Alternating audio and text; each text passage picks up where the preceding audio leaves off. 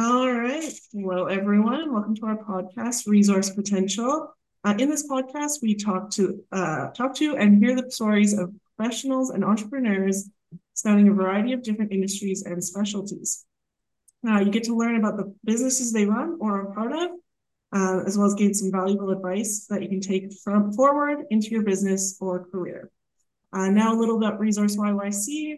We are a co-working space for professionals in downtown Calgary, offering private offices, dedicated desks, meeting spaces, and unique drop-in plans. Uh, we also offer virtual office services for those needing a professional mailing address. Uh, so if you're in the west end of downtown, come check us out. So now I'll turn it over to Ron, who's talking to Davis and Ian from Wrapped Media. Thanks, Shelby. I uh, appreciate everybody joining us today for this podcast. Um, we have another chance to uh, actually just profile some uh, some of the clients uh, in Resource YYC, and we have an exciting company today, Wrapped uh, Media, um, who are doing some cool cool things. Actually, we're just proud to be able to talk about it there. So so thanks, uh, Davis and Ian, for joining us today. Yeah, thanks so much for having us. Yeah, of course. Thank you.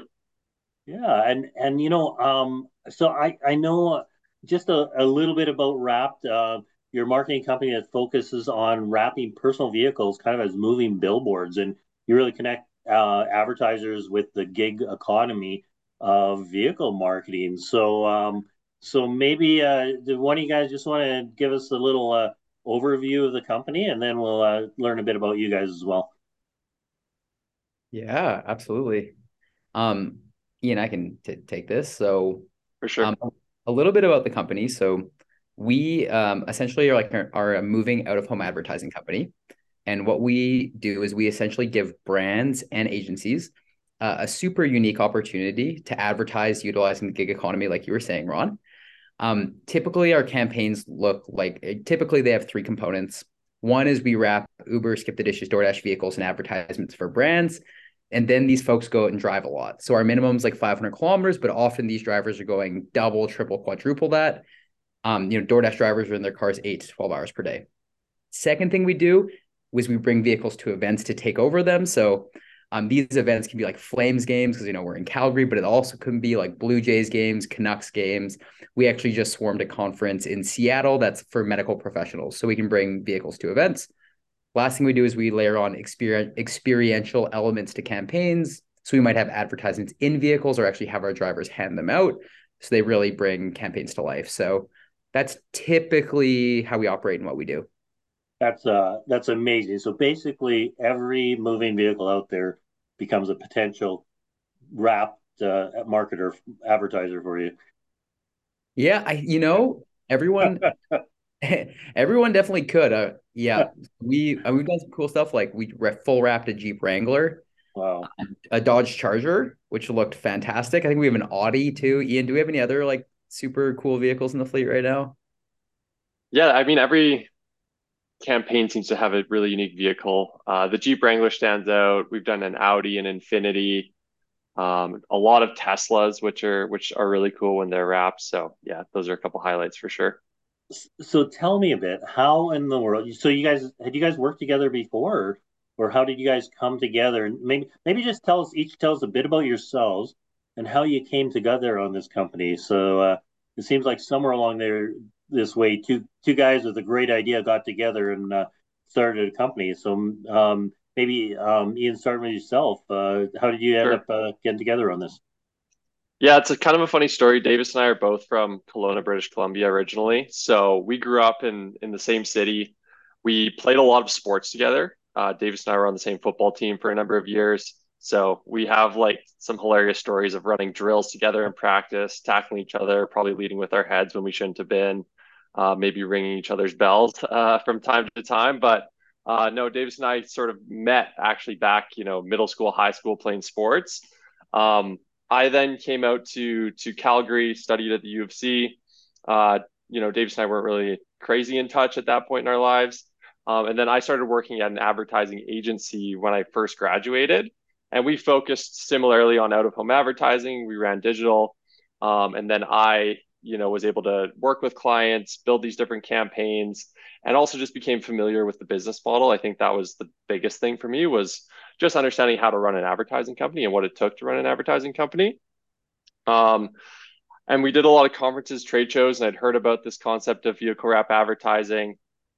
And in the back of my head, I was always like, you know, especially down in the US, it was starting to blow up. And I was like, why isn't anyone doing this in Canada or at least doing it, you know, sort of how they're doing it down in the US?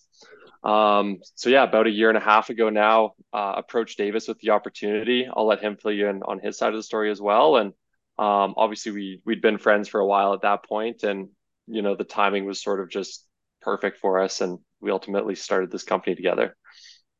Well, Davis, what's what's your side of this story?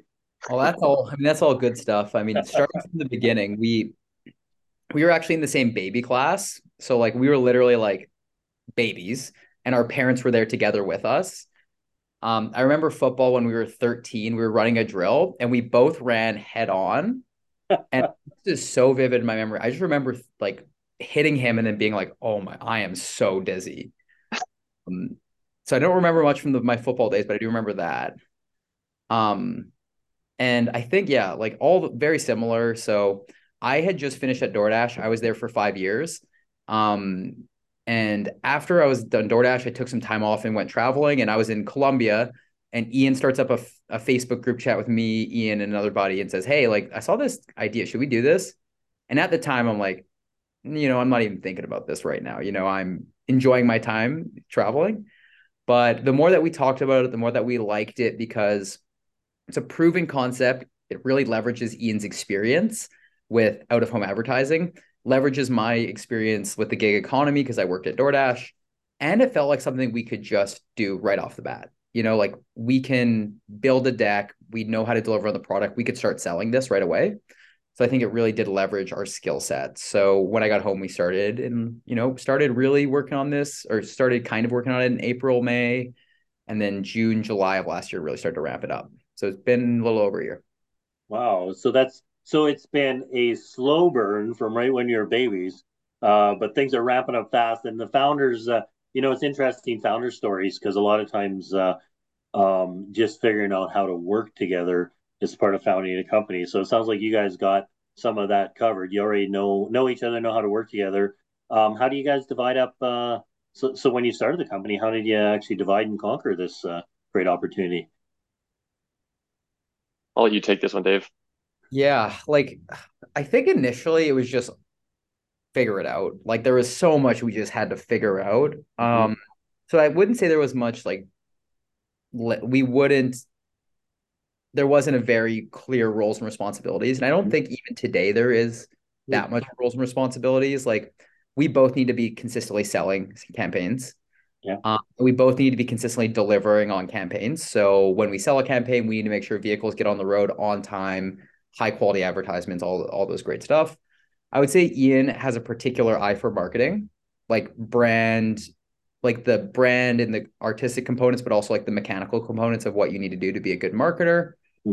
Um, so I think he definitely takes a lot more of that. Um, so yeah, but it's just it's so early that like we both need to be doing like the core stuff to build a business, you know? Yeah, you know, um, once anyone who's come from a big company, uh, sometimes a shock startups because you really do have to do everything, right?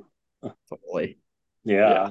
It's like, oh, you know, we haven't followed up an accounts receivable. And we're like, okay, like I'm now accounts receivable today. I'm also accounts payable payroll too, you know, like it's everything. So yeah. I, I ask you a little more about some of the learnings, but how do you uh, how do you target your first clients, and where did where did you start on this? Yeah, it was it was definitely uh, a little bit of spray and pray initially. I would mm-hmm. say. Um, I think one of the major benefits is Davis and I both have pretty strong sales backgrounds. So, and especially too, like Davis has a really robust knowledge in terms of leveraging technology to help us sell more efficiently. Hmm.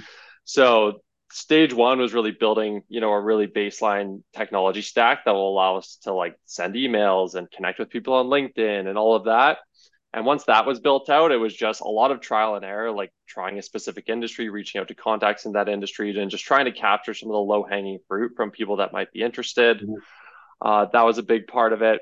We also, um, Davis especially would would go drive around Calgary, look and see who's advertising on buses, advertising on billboards, yeah. keep the radio turned on, who's advertising on the radio, um, write all those names down, follow up with those businesses directly. So I think initially that was it, and in, even to this day, I mean, it's it's a big part of our strategy is still LinkedIn, still cold emails, kind of old fashioned sales tactics.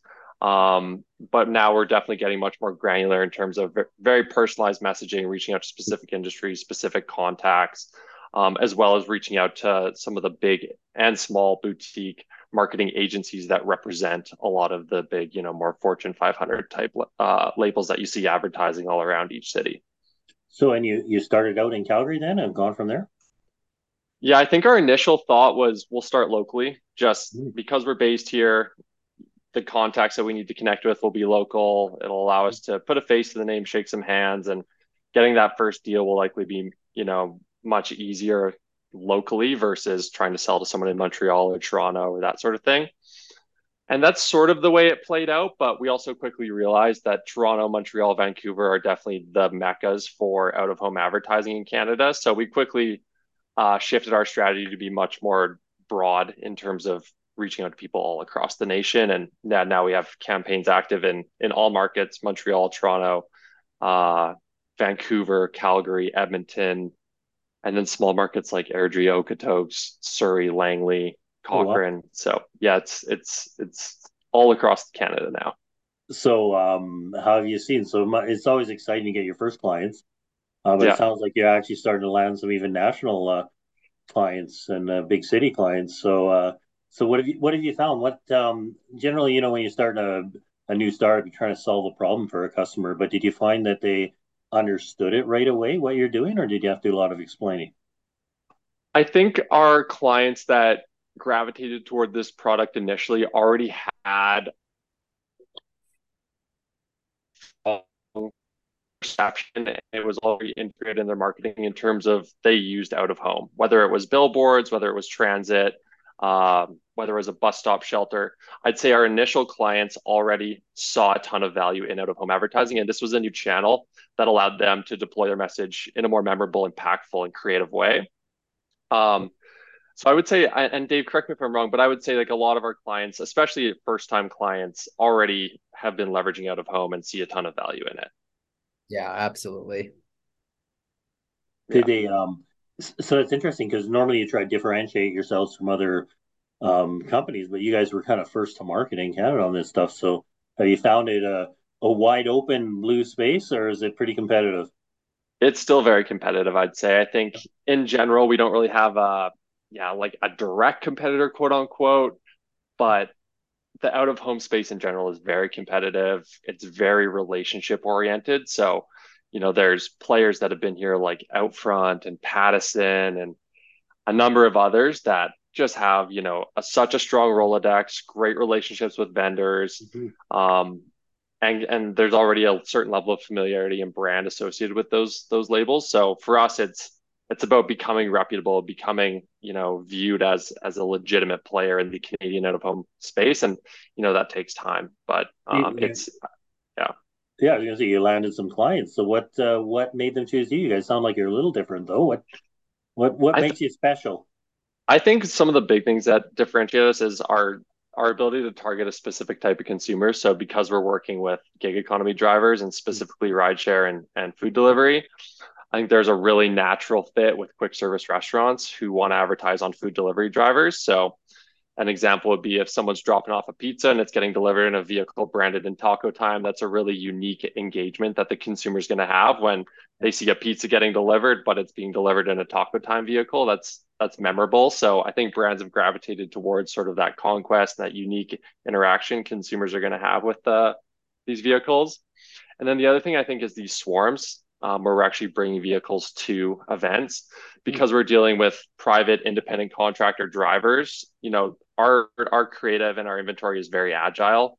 So we can bring it to an event where you know you might have to spend a, a hyper premium on a billboard that you want near that specific venue.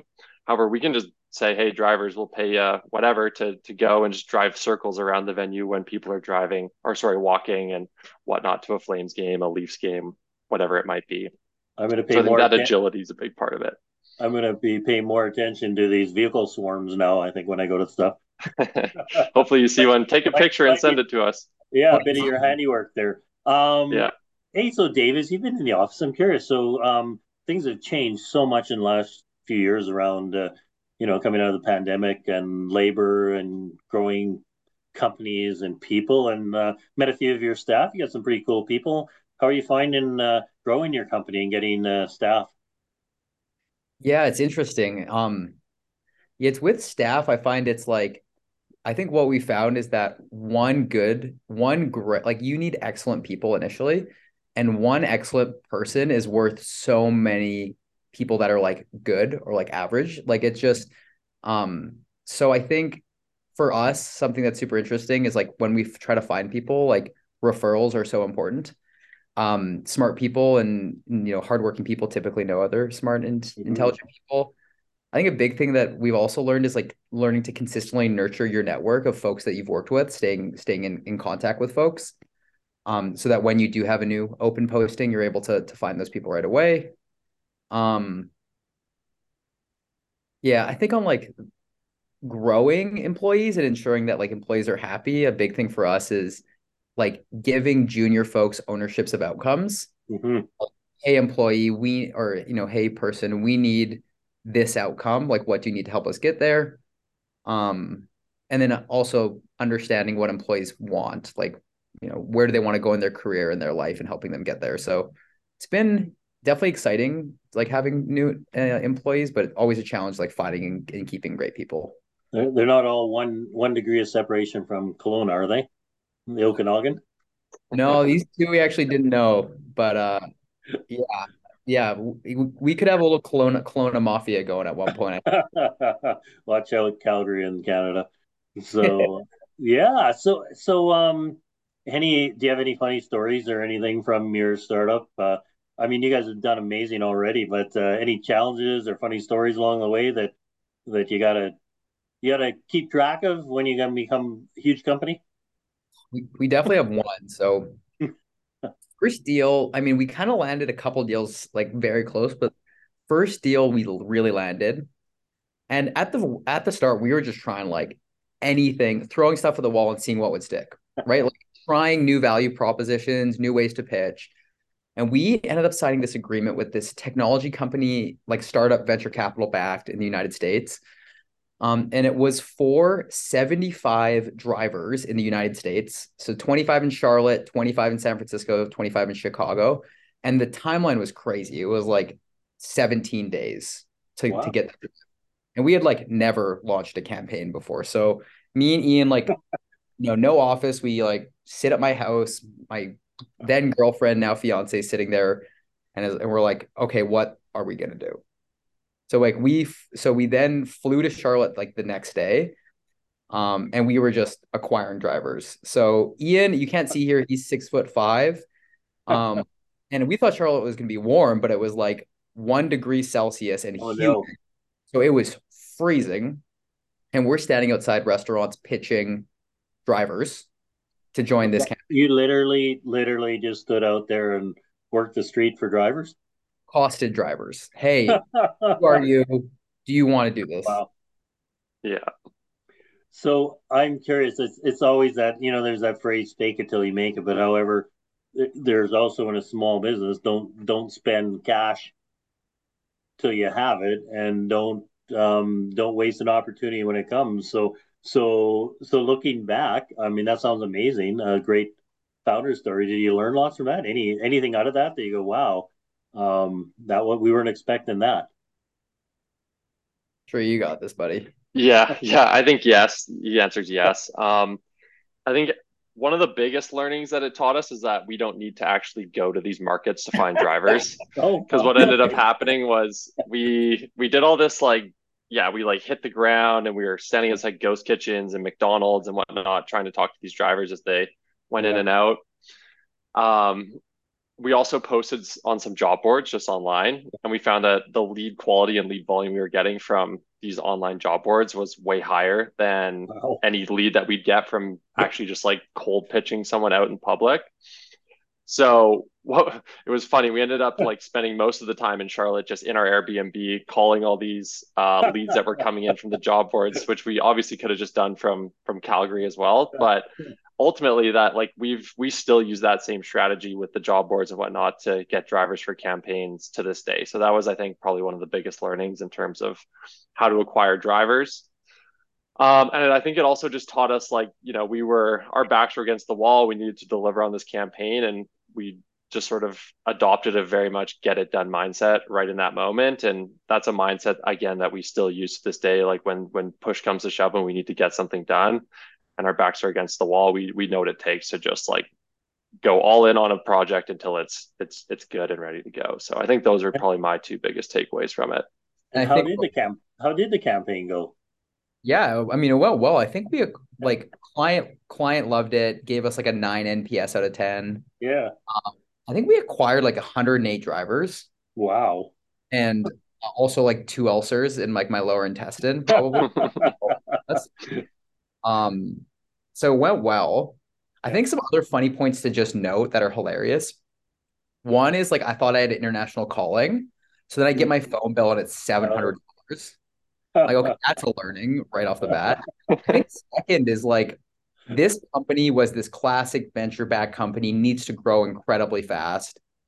Um, we start getting wind that there might be something not great happening, and then we have like an accounts we have they paid their first invoice, second invoice.